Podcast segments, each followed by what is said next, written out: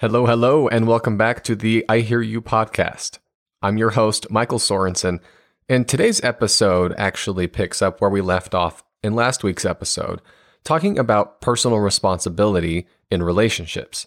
And I know that doesn't sound very sexy when we're talking about relationships, uh, but this is my second episode here because this is a foundational principle, a core principle that we all have to understand if we truly want to live happy, healthy, connected lives.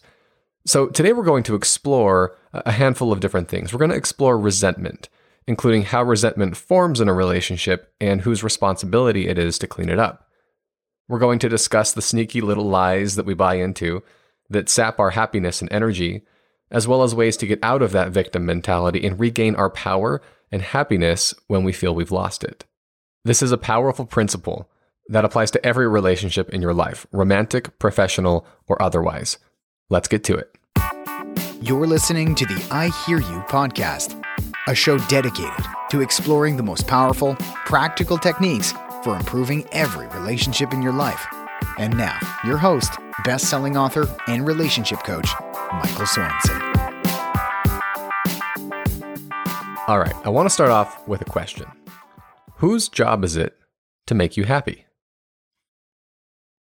Who has the power to make or break your day? Who is it that, that can just get underneath your skin and in 30 seconds can, can set you off on this downward spiral for the rest of the day, week, month, year? I, I don't know.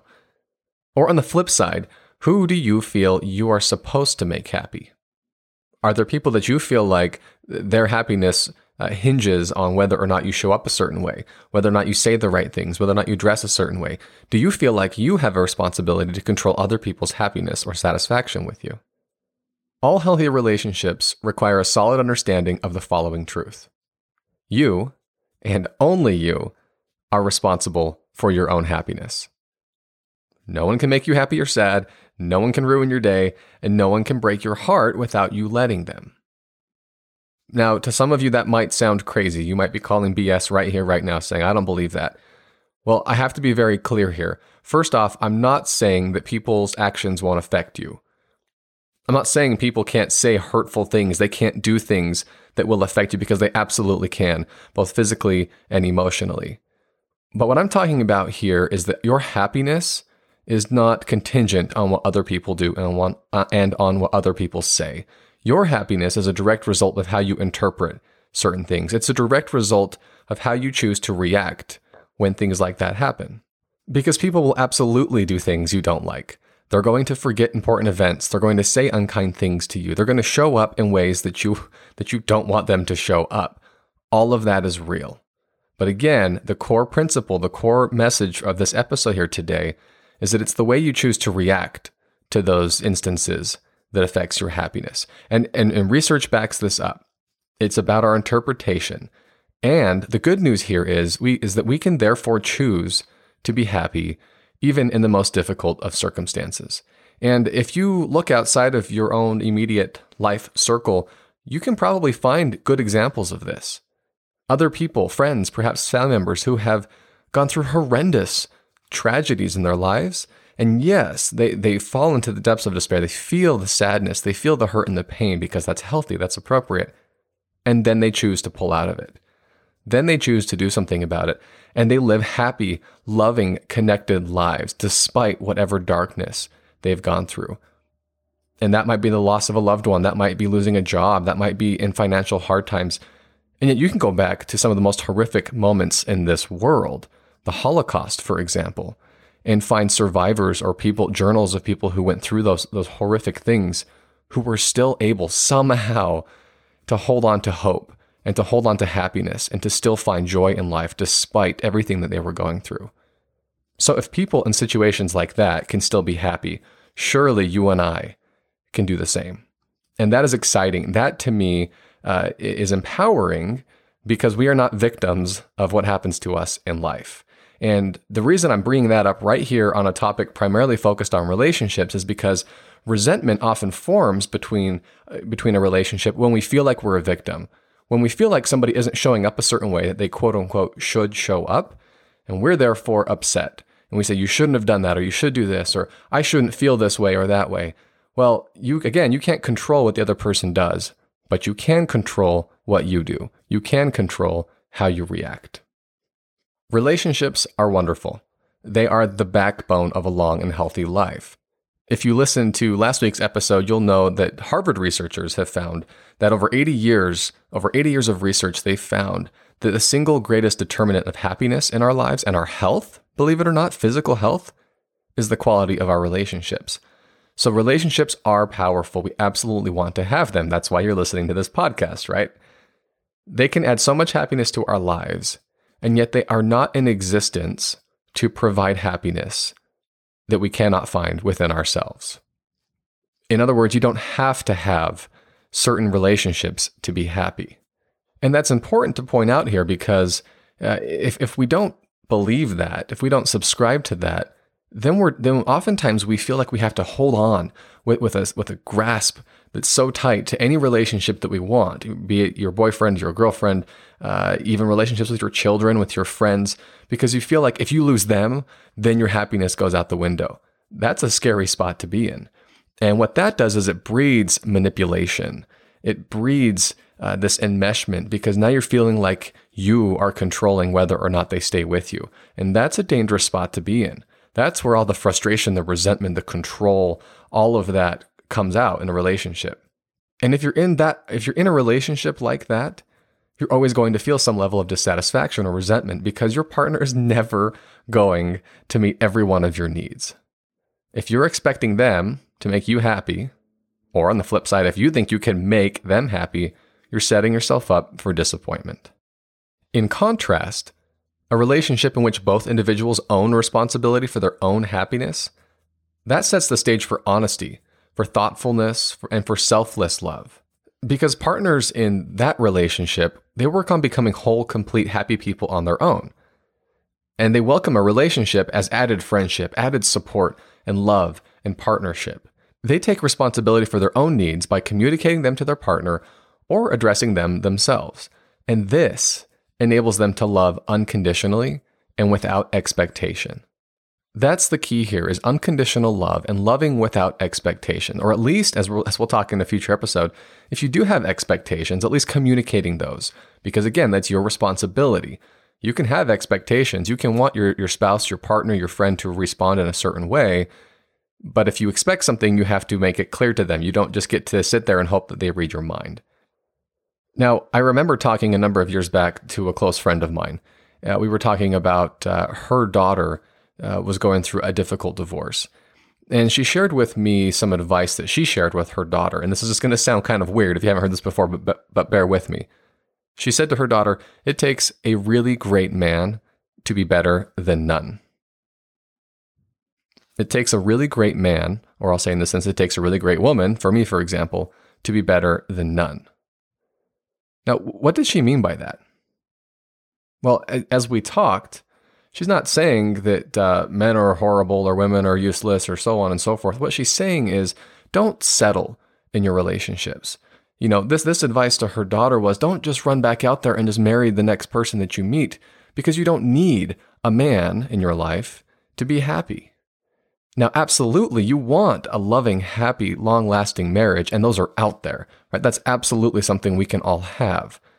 We just need to be careful to not buy into this lie of, I have to be, I'll say it this way I will be happy when I marry someone. I will be happy when I'm in a committed relationship.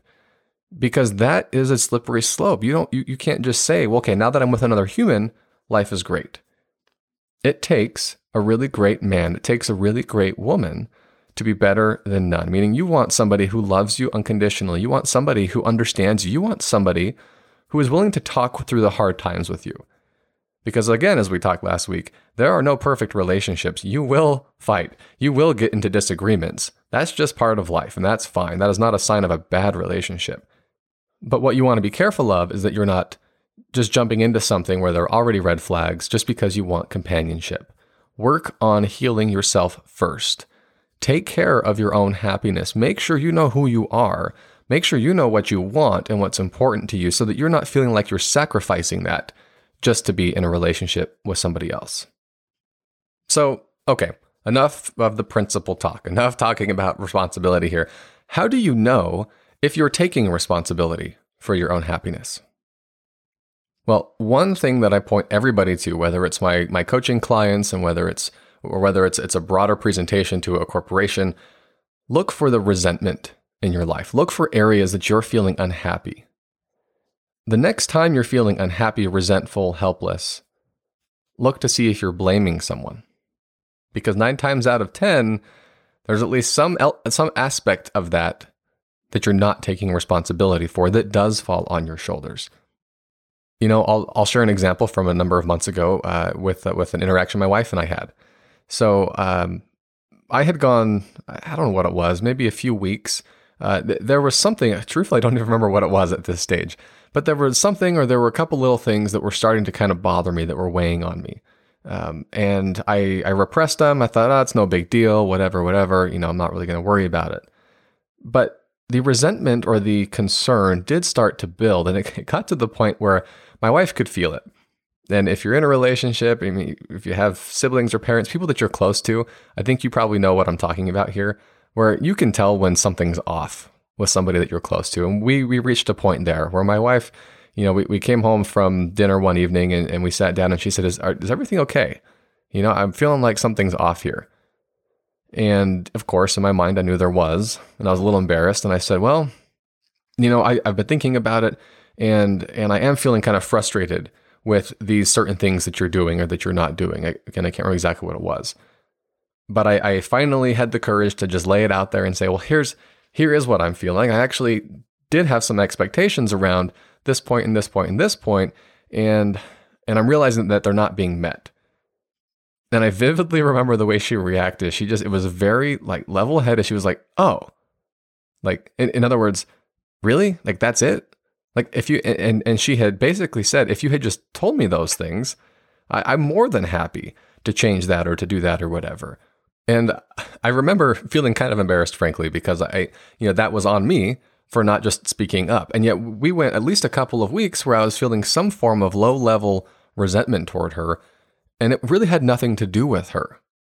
It had everything to do with certain expectations that I had that I had not shared with her certain things that I wanted to do or that I wanted us to do that I hadn't shared with her. And lo and behold, once I actually shared them, she was more than happy to make the changes or to make the adjustments or, or whatever it was. Now, I, I, don't share that suggesting that you just get to walk around life telling everybody what you want and they're all just going to, to bow down and, and meet your demands. You know, in this instance, in my my relationship, it was great. We were both on the same page and everything worked out. Obviously, there are going to be times when you say, "Well, here's what I really want. Here's what I expect," and your partner or your spouse or your friend is going to say, Well, that's great that you expect that, but I'm not okay with that. And that's an opportunity to at least talk through it and to figure out what you guys are open to, what can work for you. But again, there, there's that dialogue. There's that conversation that you want to have in a healthy relationship. What most of us do is what I did, unfortunately, in this situation, is we just hold it in, either one, hope it'll change, or two, expect the other person to read our mind, figure it out, and make the change on their own. Which, when you say it out loud, is ridiculous. And yet, I think most of us go through our lives doing that quite often. So, okay, next question. What do you do if you're not happy in a relationship? Again, this could be romantic with your partner, your spouse, but this could be with a friend. This could be with your job. You know, th- this is really what to do if you're not happy really in anything in life. And the solution is simple, at least in principle, a little bit more difficult in practice. The solution is to take action. Do something. You no longer get to, you know, now that you've recognized it, now that you know something's off, you do not have the luxury to just sit back and wallow in your own pity and say, oh man, I really wish life would be this way. I really wish my relationship would be this way, but it's not. And so my life is horrible. You don't get to sit there. At least not if you're listening to this podcast, because that tells me that you you have the presence of mind enough to know that there's something you can do to make changes in your life. And so take this as an invitation. Take this as something positive. I'm not I'm not here to just call you out and make you feel horrible. I'm here to share great news that you can take action, you can do something to find greater joy and happiness in your life. So, if you're not happy in a relationship, do something. One of my favorite quotes, I have it plastered uh, uh on my wall in my office Action cures fear. Action cures fear. That is the first step to changing something that you're not happy with in life. So let's go back to a relationship example here and say, okay, I'm feeling resentful. I'm not happy. First question What are my expectations? What is it that I'm expecting he or she to do? Second question Have I communicated those expectations? Again, I mentioned this earlier. Just because you have expectations doesn't mean somebody's going to read your mind and understand them.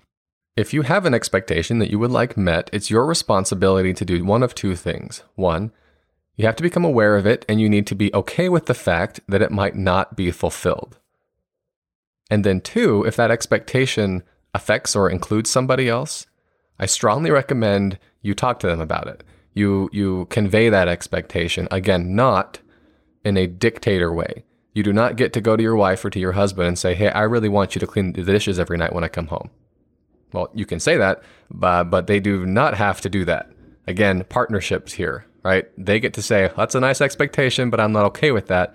And then you guys work and figure out what you are okay with, what does work for both of you. So, first question What are my expectations? Second question Have I communicated those expectations? And then a couple final questions here Have I set boundaries?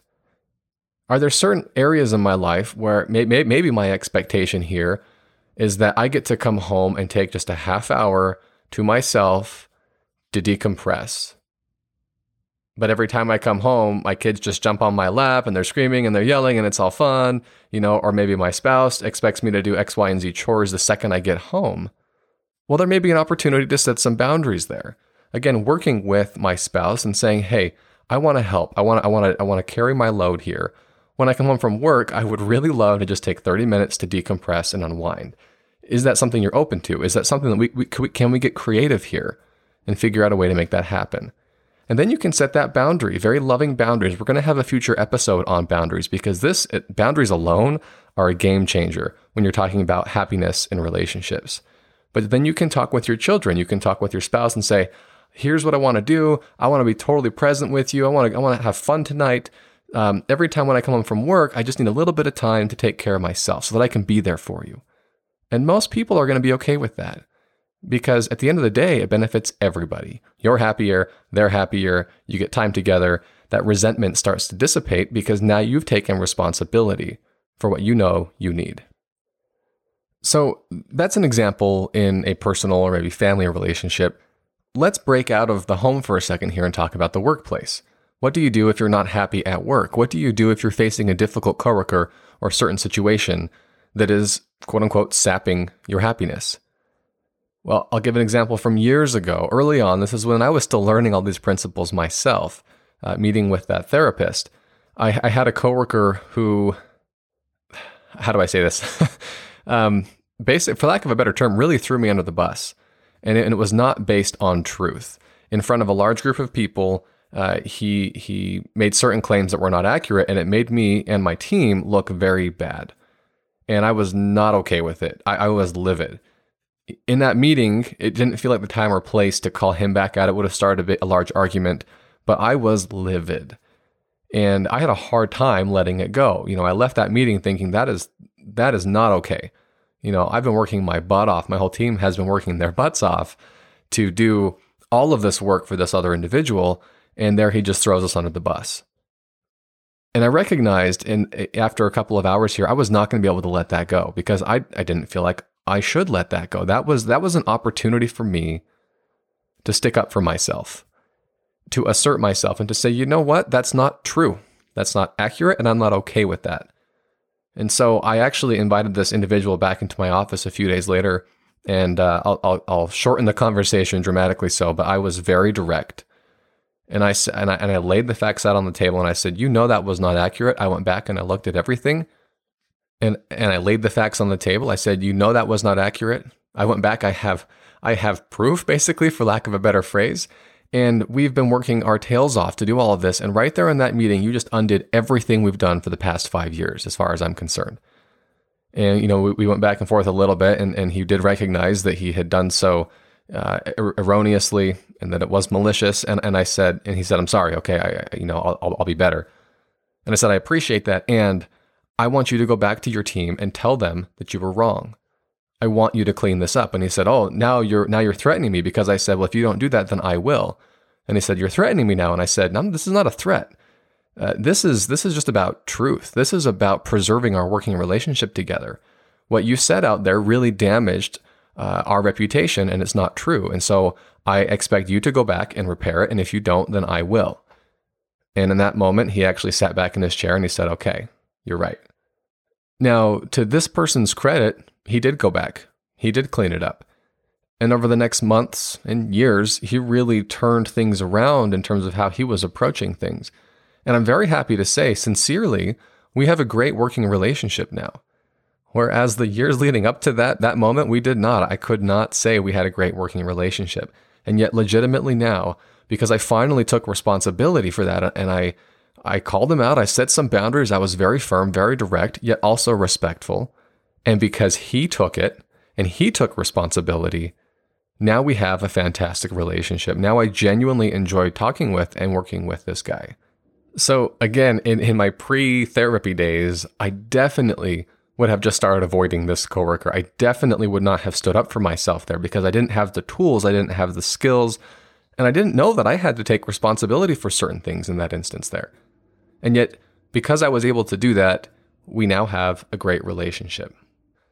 And I've got to think I'm not the only person who is in a situation or has been in a situation like that. So, yes, even in situations where somebody in your mind is being totally irrational, being totally irresponsible, what have you, you still have certain elements of responsibility there to take care of your own happiness. So, I hope I've been able to drive home the point well enough. I'm a big believer in repetition and learning, and yet I never want to get so long winded that you're like, okay, I'm done listening to you. But this principle is, again, the foundation of everything else we're going to talk about in future podcast episodes. It's the foundation of what I talk about in my book, and it's the foundation of my coaching and other principles that I teach with people one on one and in group settings. This is powerful. I promise you from personal experience that if you take this to heart and if you continually look inward, you will find significantly greater happiness in your life. So, before we wrap up, I do want to end with an invitation. Think of an area right now, today, where you're feeling resentful or unhappy in a relationship. Then dig a little deeper and see if you can't figure out why. Journal about it, talk to a friend about it, and figure out what responsibility you might have. Look for an opportunity there to take some responsibility. Ask yourself, what actions can I take to take back ownership of my happiness. If I'm feeling resentful, if I'm feeling upset, if I'm feeling victim or hard done to, what is it that I can do? Where have I given up responsibility? Because that's what you've done. If you're feeling that resentment, if you're feeling that victim mindset, that means you've given away your power.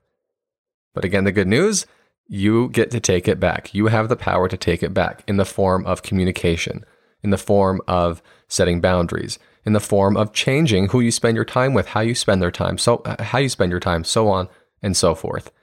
A powerful, powerful principle that truly is at the foundation of a long, healthy, happy, and connected life. That's going to do it for today's episode. I hope that you found some insight, uh, some guidance, hopefully had a couple of aha moments here while you're listening. If you have, I'd like to ask a favor. And that's again, like every other podcaster out there, to subscribe to the podcast, to leave a positive rating, a positive review. And or please reach out to me directly. You can contact me through my website, michaelssorensen.com. You can email me just directly at michael at ihearyoubook.com and give me some feedback. Let me know what more you'd like to hear of. Let me know what you'd like to hear less of. Uh, that type of feedback will help me make sure this podcast is as valuable as it can be for you.